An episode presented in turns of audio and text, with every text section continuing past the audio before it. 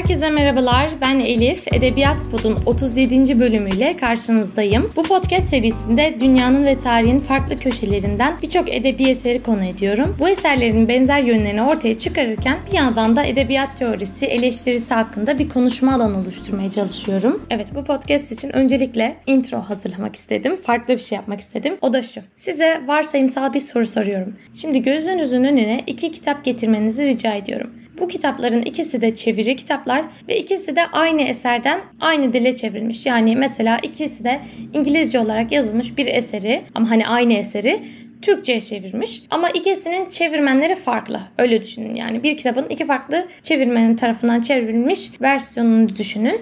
Ve bu kitapların basım kalitesi, sayfa sayısı vesaire her şeyi aynı. Yani esasında maddi değeri aynı gibi görünüyor elinize aldığınızda. Fakat birinin fiyatı çok çok uygun. Birinin fiyatı da çok daha pahalı. Şöyle bir şey koyalım. Birinin fiyatı 10 birim, birinin fiyatı da 4 birim. Yani %50'sinden daha az bir miktar. Peki neden böyle? Şu yüzden böyle. Birinci kitabı gerçek bir çevirmen çevirmiş. Kanlı, canlı, gözleri olan, eli olan, zihni olan bir insan çevirmiş. İkinci kitabı ise bir yapay zeka robotu çevirmiş. İlla bunu robot gibi düşünmeyin. Mesela ChatGPT gibi bir e, yapay zeka aracı bu kitabı çevirmiş. Bu iki kitap arasında dediğim gibi her özellik aynı. Sadece birisi gerçek çevirmen, birisi yapay zeka. Yapay zeka olan 4 birim ücretinde, gerçek çevirmen olan 10 birim ücretinde. Siz sadece ve sadece gerçek ve insan çevirmen tarafından çevrilsin diye o kitaba 6 birim daha fazla para verip alır mıydınız? Yoksa daha ucuz olanını mı tercih ederdiniz? Bu soruyu şu şekilde dallandırıp budaklandırmak da tabii ki mümkün. Bu kitap eğer bir kurgu kitap olsaydı hangisini yapardınız? Ya da bir şiir kitabı olsaydı ve bu kitap eğer teknik ya da bilimsel ya da bir ders kitabı olsaydı hangisini yapardınız? Bu soruya bölüm boyunca kendi zihninizde bir cevap aramanızı çok temenni ediyorum. Çünkü bu bölümde Tam olarak bu soru etrafında yapay zeka hakkında bir şeyler konuşacağız. Herkes yapay zekayı konuştu. Niye biz konuşmayalım diye düşündüm. O zaman hemen başlayalım. Hem bu bölümde tam olarak neyi konuşacağımı size açıklayayım hem de konuşmaya başlayayım. Hepinize keyifli dinlemeler dilerim. Biliyorsunuz ki yapay zeka artık hayatımızın her noktasına sızmış durumda. Yani e, öyle bir noktaya geldik ki artık olay farklı bir e, seviyeye çıktı bence. Çünkü sadece girip ChatGPT'ye bir prompt yazdırıp ne bileyim basit bir iş yaptırmak gibi bir noktada değiliz. İnsanlar bildiğiniz seslerini kopyalıyorlar. Farklı dillerde kendi sesleriyle video üretiyorlar. Yok efendim gözlerini değiştiriyorlar, ağızlarını değiştiriyorlar. Deep fake teknolojisi dediğimiz bir şey gelişti. Yine yapay zeka ile kol kola bir insana daha önce söylemediği bir şeyi söylemiş gibi e, yapıyorsun, yaptırıyorsunuz bu teknolojiyi kullanarak ve gerçekten bunu anlaması da çok zor yani. Bunu anlamak için yeni yeni araçlar geliştiriliyor hatta. Yani yapay zekanın yaptıklarını fark edebilmek için yalan haberlere karşı araçlar geliştiriliyor. Tabii bunları konuşunca biraz daha belki politika, belki teknoloji sektörü hakkında konuşmuş oluyoruz. Ama edebiyat nasıl hayata dair her şeyle ilgiliyse tabii ki de ve tabii ki de yapay zeka ile de ilgili bir konuda. Yani yapay zeka ile de çok fazla e, alakası oluştu. Zaten yapay zekayı en çok kullandığımız alanlardan biri olan metin üretme e, eyleminin ta kendisi esasında edebiyatın mihenk taşı olduğu için, edebiyatın kaynağı olduğu için hem edebiyatın e, hem kitapların da yapay zekadan ayrı düşünülmesi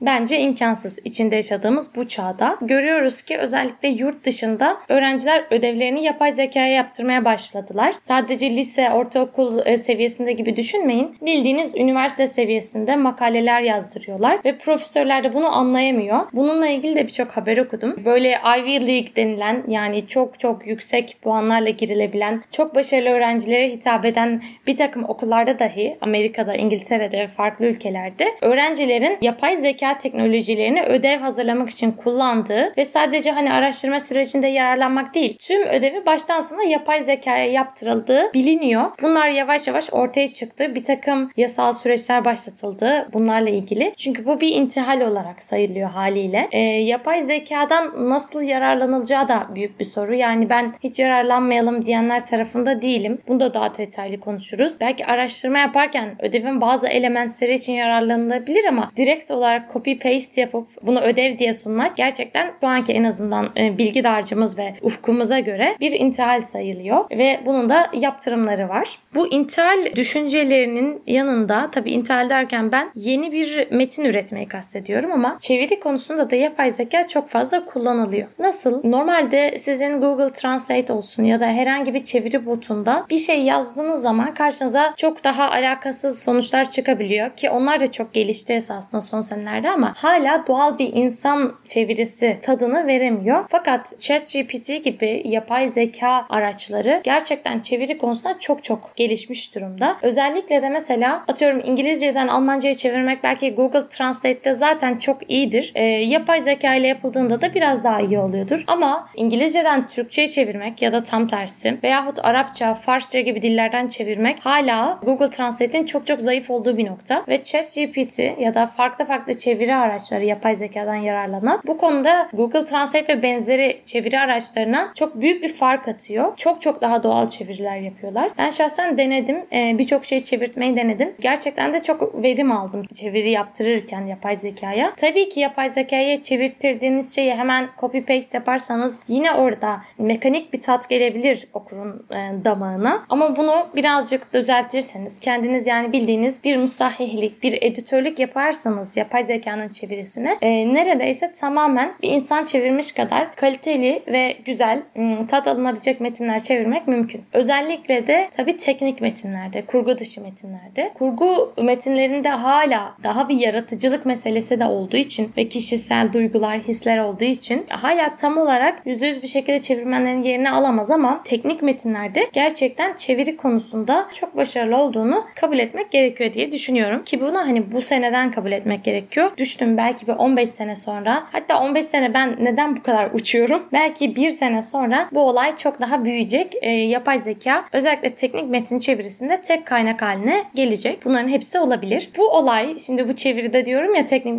metinde kullanılır vesaire ama mekanik tat gelir. Tam olarak bu olay Türkiye'de yakın bir tarihte yaşandı. Geçtiğimiz aylarda e, Dedalus Yayın Evi benim de çok sevdiğim kitaplarını okuduğum bir yayın evidir bu arada. Dedalus Yayın Evi'nin bastığı kitaplardan bazılarında böyle bir yapay zeka hani mekanik bir çeviri tadı almış okurlar ve bunu sorgulamaya başlamışlar ve bu tepkilerini yayın evine karşı dile getirmişler. Bu tepkiler üzerine yayın evi de kendi sosyal medya hesaplarından bir açıklama yaparak yeni bir proje başlattıklarını, bazı kitapların çevirilerini yapay zekaya yaptırdıklarını ve sadece bunun üzerine editörlük yaptıklarını açıklamış. Hani itiraf etmiş demek istemiyorum bu böyle bir suçmuş gibi. Ama tabii ki çok fazla tepkiler gelmiş. Yani nasıl tepkiler? Hani bunu önceden söylemeliydiniz. Bunu söylemeden satışa çıkarmamalıydınız gibilerinden. Yayın evi de bunu kabul ediyor. Diyor ki evet önceden söyleseydik hani sanki bu böyle büyük bir mesele gibi olmayacaktı. Ama o zaman da belki biz bu projemize hiç uygulayamayacaktık. Okullardan hiç onay alamayacaktık. Hani böyle bir problem yaşayacaktık. Bu yüzden söylemedik diyorlar. Ve bunun ne kadar etik olduğu olmadığı tartışılır. Bunun yerine diğer yayın evleri bu konuda ne düşünüyorlar ve ben nasıl düşünüyorum? Bunlardan bahsetmek istiyorum. Benim bu meseleden haberimin olması ve Yapay Zeka Yayın Evinde isimli bir haber ile oldu. Bu haber Türkiye'de yayınlandı. İnternetten rahat bir şekilde bulabilirsiniz. Bu haberi yapan gazeteci Dedalus kitabın bu olayından sonra birkaç yayın evi sorumlusuyla bu meseleyi konuşmuş. Yani yapay zeka ve yayın evleri hakkında. Farklı farklı yaklaşımlar var. İlk olarak Dedalus kitabın yaklaşımı. Dedalus kitap e, yapay zekayı çevirilerde kullanmaya emeği değerli kılacak yenilik olarak yaklaşmış ve çok daha pozitif bir bakış açısıyla yaklaşmış. Zaten bunu görüyoruz. Hani uygulamışlar da yani. Ama diğer yayın evlerinin hepsi o kadar da pozitif bakmıyor bu işe. Mesela Kaknüs yayınlarının sahibi olan Muhammed Çiftçi ile görüşülmüş bu haber kapsamında. Kendisi bu yapay zeka kullanımının sektörde zaten bilindiğini,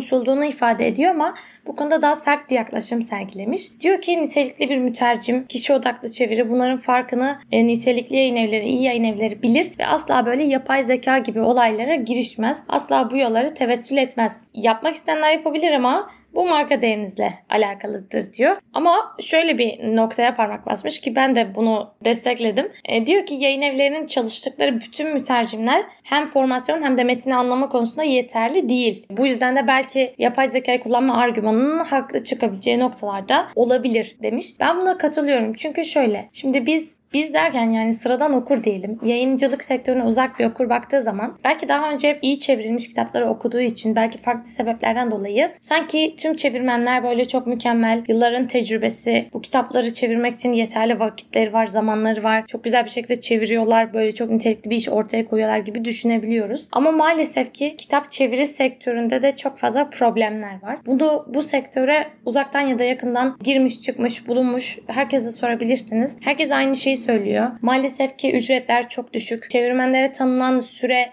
çok kısa. Çevirmenler kitap çevirisini bitirdiğinde bile ücretlerini almaları çok uzun bir süre alabiliyor ve bu süre içerisinde çok fazla hak gaspı yaşanabiliyor. Tabii ki tüm yayın evleri böyle değildir. Çok daha hakkaniyetli yayın evleri vardır ama hani Türkiye'de yüzlerce binlerce yayın evi var ve bazı yayın evleri özellikle de belki bütçeleri daha azsa çevirmene verilecek paradan daha fazla kısmaya çalıştıkları için e, çok fazla hak gaspı yaşanabiliyor. Çevirmenler bu zor çalışma koşulları içerisinde güvenceleri çok da fazla fazla olmayan bu çalışma koşulları içerisinde çok zorlanıyorlar ve çok çok tecrübeli bir çevirmen değilse açıkçası bazen bu çevirileri düşünüldüğü kadar da özenerek yapmayabiliyorlar. Burada sadece çevirmeni suçlayıp ya ne kadar kötü işini iyi yapmıyorsun demek de doğru değil açıkçası.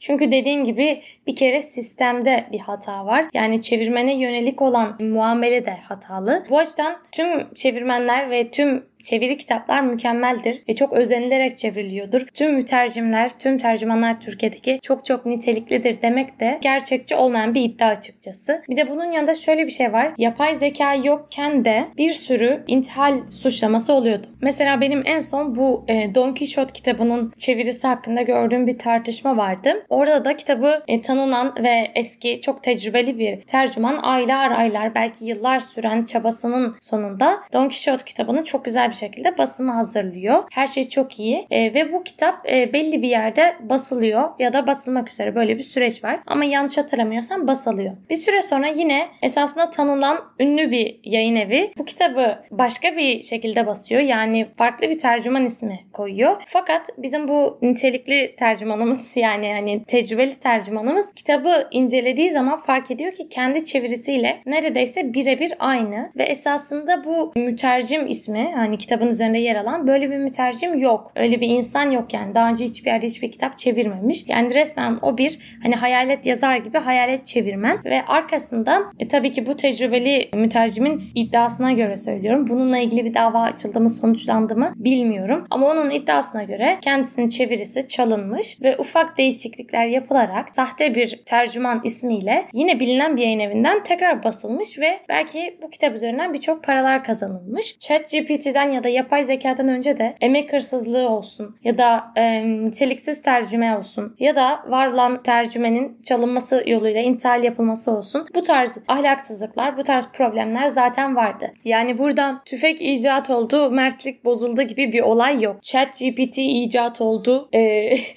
kaliteli yayıncılık bozuldu gibi bir durumunda ya da kaliteli çeviri bozuldu gibi bir durumunda ben var olduğunu kesinlikle düşünmüyorum. Zaten e, bu problemler önceden de vardı. Chat GPT sadece oyuna katılan yeni bir figür ama tabii ki çok çok önemli bir figür olduğu ve intihal yapmak isteyen için ya da e, emek sömürüsü yapmak isteyen için yani kötü olarak kullanmak isteyen için de maalesef çok güçlü bir araç olduğunu da söyleyebiliriz. Devamında bu e, bahsettiğim haber metninde farklı yayın evleriyle de konuşulmuş. Mesela Vadi Yayınları ile konuşulmuş. Vadi Yayınları'nın genel yayın yönetmeni Sibel Kodakoğlu da yine yapay zekanın yayıncılık sektörüne girmesine daha çekinceli yaklaşan isimlerden. O da e, bu olayın maddi yönüne de dikkat çekmiş ve şu şekilde demiş. Yazara telif, çevirmene de çeviri ücreti verilmeyecek olması kitap maliyetlerini muhtemelen büyük oranda düşürecektir. Bu doğru gerçekten de çünkü e, özellikle çeviri kitap yaptığınız zaman hem bir telif ödüyorsunuz o yayın evine hem de onun yanında çevirmene de bir ücret ödemek zorunda oluyorsunuz. Bu da maliyetleri arttırıyor. Türkiye'de de zaten e, hem kağıt ücretleri hem farklı basım maliyetleri de işin içine katıldığı zaman gerçekten kitap basmak ve satmak zor bir iş. Yapay zekanın bu sektöre girişi maliyetleri düşürebilir. Zaten sadece yayıncılık sektöründe değil. Biz şu anda birçok sektörde mesela IT sektöründe ya da e, tasarım sektöründe hani görsel işler yapan sektörlerde de yapay zeka ile maliyetin çok daha fazla düştüğünü görüyoruz. Bu da uzak olduğumuz bir hikaye değil açıkçası. Biliyorsunuz özellikle sanayi devriminden sonrayı düşünün. Makineler akıllandıkça ve çoğaldıkça kesinlikle fabrikalarda ihtiyaç olan insan sayısı azaldı. Bunun yanında e, daha nitelikli kişiler ama daha az sayıda kişiler işlerde çalışmaya başladılar. Yani bu bizim tüm dünyada, tüm tarihte gördüğümüz bir fenomen. Teknoloji arttıkça maliyetler azalıyor ve insana duyulan ihtiyaç azalıyor. Yapay zeka da bunun yine büyük bir örneği. Vadi yayınları da açıkçası bu duruma ruhu olmayan, hissedilmeyen, yapay bir zeka tarafından çevrilmiş bir kitabın okur tarafından da çok çok iyi bir şekilde hissedilemeyeceği, sevilemeyeceği şeklinde e, yaklaşıyor. Evet tabii ki yani eğer kurgu bir kitaptan bahsediyorsak ya da belki bir şiirden bahsediyorsak ben de buna katılabilirim. Çünkü onların çok fazla e, ruha dokunan bir tarafı var. Podcast'ın başında da bahsettiğimiz üzere. Ama teknik çevirilerde sanki bu ruhun ya da insana dokunmasının belki o derecede de önemli olmadığını da söyleyebiliriz diye düşünüyorum. Devamda Yeditepe Yayın Evi de konuşmuşlar. Oranın sahibi Mustafa Karagüllüoğlu da teknik çeviride başarılıdır ama kurguda sıkıntı çıkabilir gibilerinden bir yaklaşım benimsemiş. E, ama diyor gelecekte birçok yayın evi de bunu kullanacaktır. Tüm bu yayın evlerinin, tüm bu e, hepsi tecrübeli, deneyimli, çok kıymetli olan e, yayın evi yetkililerinin ifadelerini okuduktan sonra ve kendi içime dönüp düşündüğümde de şöyle bir sonuca varıyorum. Yapay zeka kaçınılmaz bir şey bana sorarsanız. Yani yapay zekaya dur demek, yapay zekayı kullanmayalım demek biraz akan bir sele karşı böyle ters yönde yüzmeye çalışmak demek oluyor. Siz bu seli yenemezsiniz. Yani bu sel sizi yener muhtemelen. Ya orada belli bir süre debeleneceksiniz ya da çok çok büyük bir ihtimalle debelenemeyeceksiniz bile. O sel sizi akıtıp gidecek ve siz bir kenarda kalacaksınız ve başka trendler yürüyecek. Tabii ki bu şu demek değil. Tüm değerlerimizden vazgeçelim. Ne trendse onu uyalım. Bu noktada değilim ama bence içerik üretim sürecinde de, çeviri sürecinde de, yayıncılıkta da her alanda yani aklınıza gelecek her alanda hatta ne bileyim evcil hayvanlara bakma konusunda bile tüm işi yapay zekaya yaptırmasak bile çünkü bu gerçekten yapay zekanın belki tamamen bizim yerimizi alması gibi bir anlam taşıyor. En azından yardım almak ve böyle nasıl anlatsam insanın sırtına yük olan esasında çok da yaratıcılık gerektirmeyen prosedürleri yapay zekaya hallettirmek işlerimizi çok daha kolaylaştıracaktır diye düşünüyorum. Ya da en azından bir metin yazarken, bir kitap yazarken yapay zekaya tabii ki oturup yapay zeka bana bunun hakkında kitap yaz ya da e, baştan sona bir metin yazdırıp onu ben yazdım diye sunmak değil de en azından mesela fikirlerinizi düzenlemek açısından o şekilde sorular sorulabileceğini düşünüyorum. Ben yayıncılık sektöründe çalışmıyorum ve herhangi bir yazmış olduğum kitapta bulunmuyor. Fakat birçok yazı yazıyorum. Hem akademik anlamda hem de daha e, rahat yazılar yazıyorum. Bunları yazarken yapay zekadan her zaman yararlanıyorum. Ama hiçbir zaman da gidip yapay zekanın yazdığı bir şeyi copy paste yaparak benim yazım diye yayınlamadım. Biraz hani emeği çalmak gibi oluyor bence. Tabii ki yapay zekanın ne kadar emek harcadığı da soru işareti ama en azından kendi yazmadığım bir şeyin altında kendi ismimi yazmak bana çok da etik gelmiyor açıkçası. Fakat nasıl yararlanıyorum yapay zekadan? Şöyle. Mesela belli bir konuda beyin fırtınası yapmak istiyorum. Yazı yazacağım konuyla ilgili. Bunu yapay zekaya soruyorum ve onun bana önerileri üzerinden biraz daha düşünüp o şekilde bir şey yazıyorum. Ya da mesela çok karmaşık bir haldeyim. Cümleler kafamda uçuşuyor. Aklımdaki cümleleri yazıyorum alt alta ve diyorum ki bu cümlelerle anlamlı bir paragraf oluşturur musun? Ve yapay zeka kendi datalarını kullanarak benim yazdığım cümleler arasında bir bağlantı bağlantı kuruyor. Bunun sonucunda ben de bu yazdığından yola çıkarak kendim yeni bir şey yazıyorum. Ya da en azından bu farklı düşünceler arasında, farklı konseptler arasında nasıl bağlantılar kurulabilir? Nasıl ortak noktalar vardır? Bunları görmüş oluyorum. Farklı bir perspektifi görmüş oluyorum. Yani bir nevi ben aslında kişisel asistan gibi kullanıyorum yapay zekayı. Hatta podcast oluştururken bile yani konu bulma ve konuyu hangi noktalardan anlatayım? Buna karar verme açısından yapay zekadan yararlanıyorum. Normalde böyle yapay zekaya dair bir şey anlatınca diyorlar ya hani podcast'in sonunda bu podcast'in metni yapay zeka kullanılarak oluşturuldu diye. Ben de öyle bir durum söz konusu değil. Bu podcast'in metnini ya da herhangi bir kısmını yapay zekaya yazdırmadım, yaptırmadım. Tamamen manuel olarak organik zekayla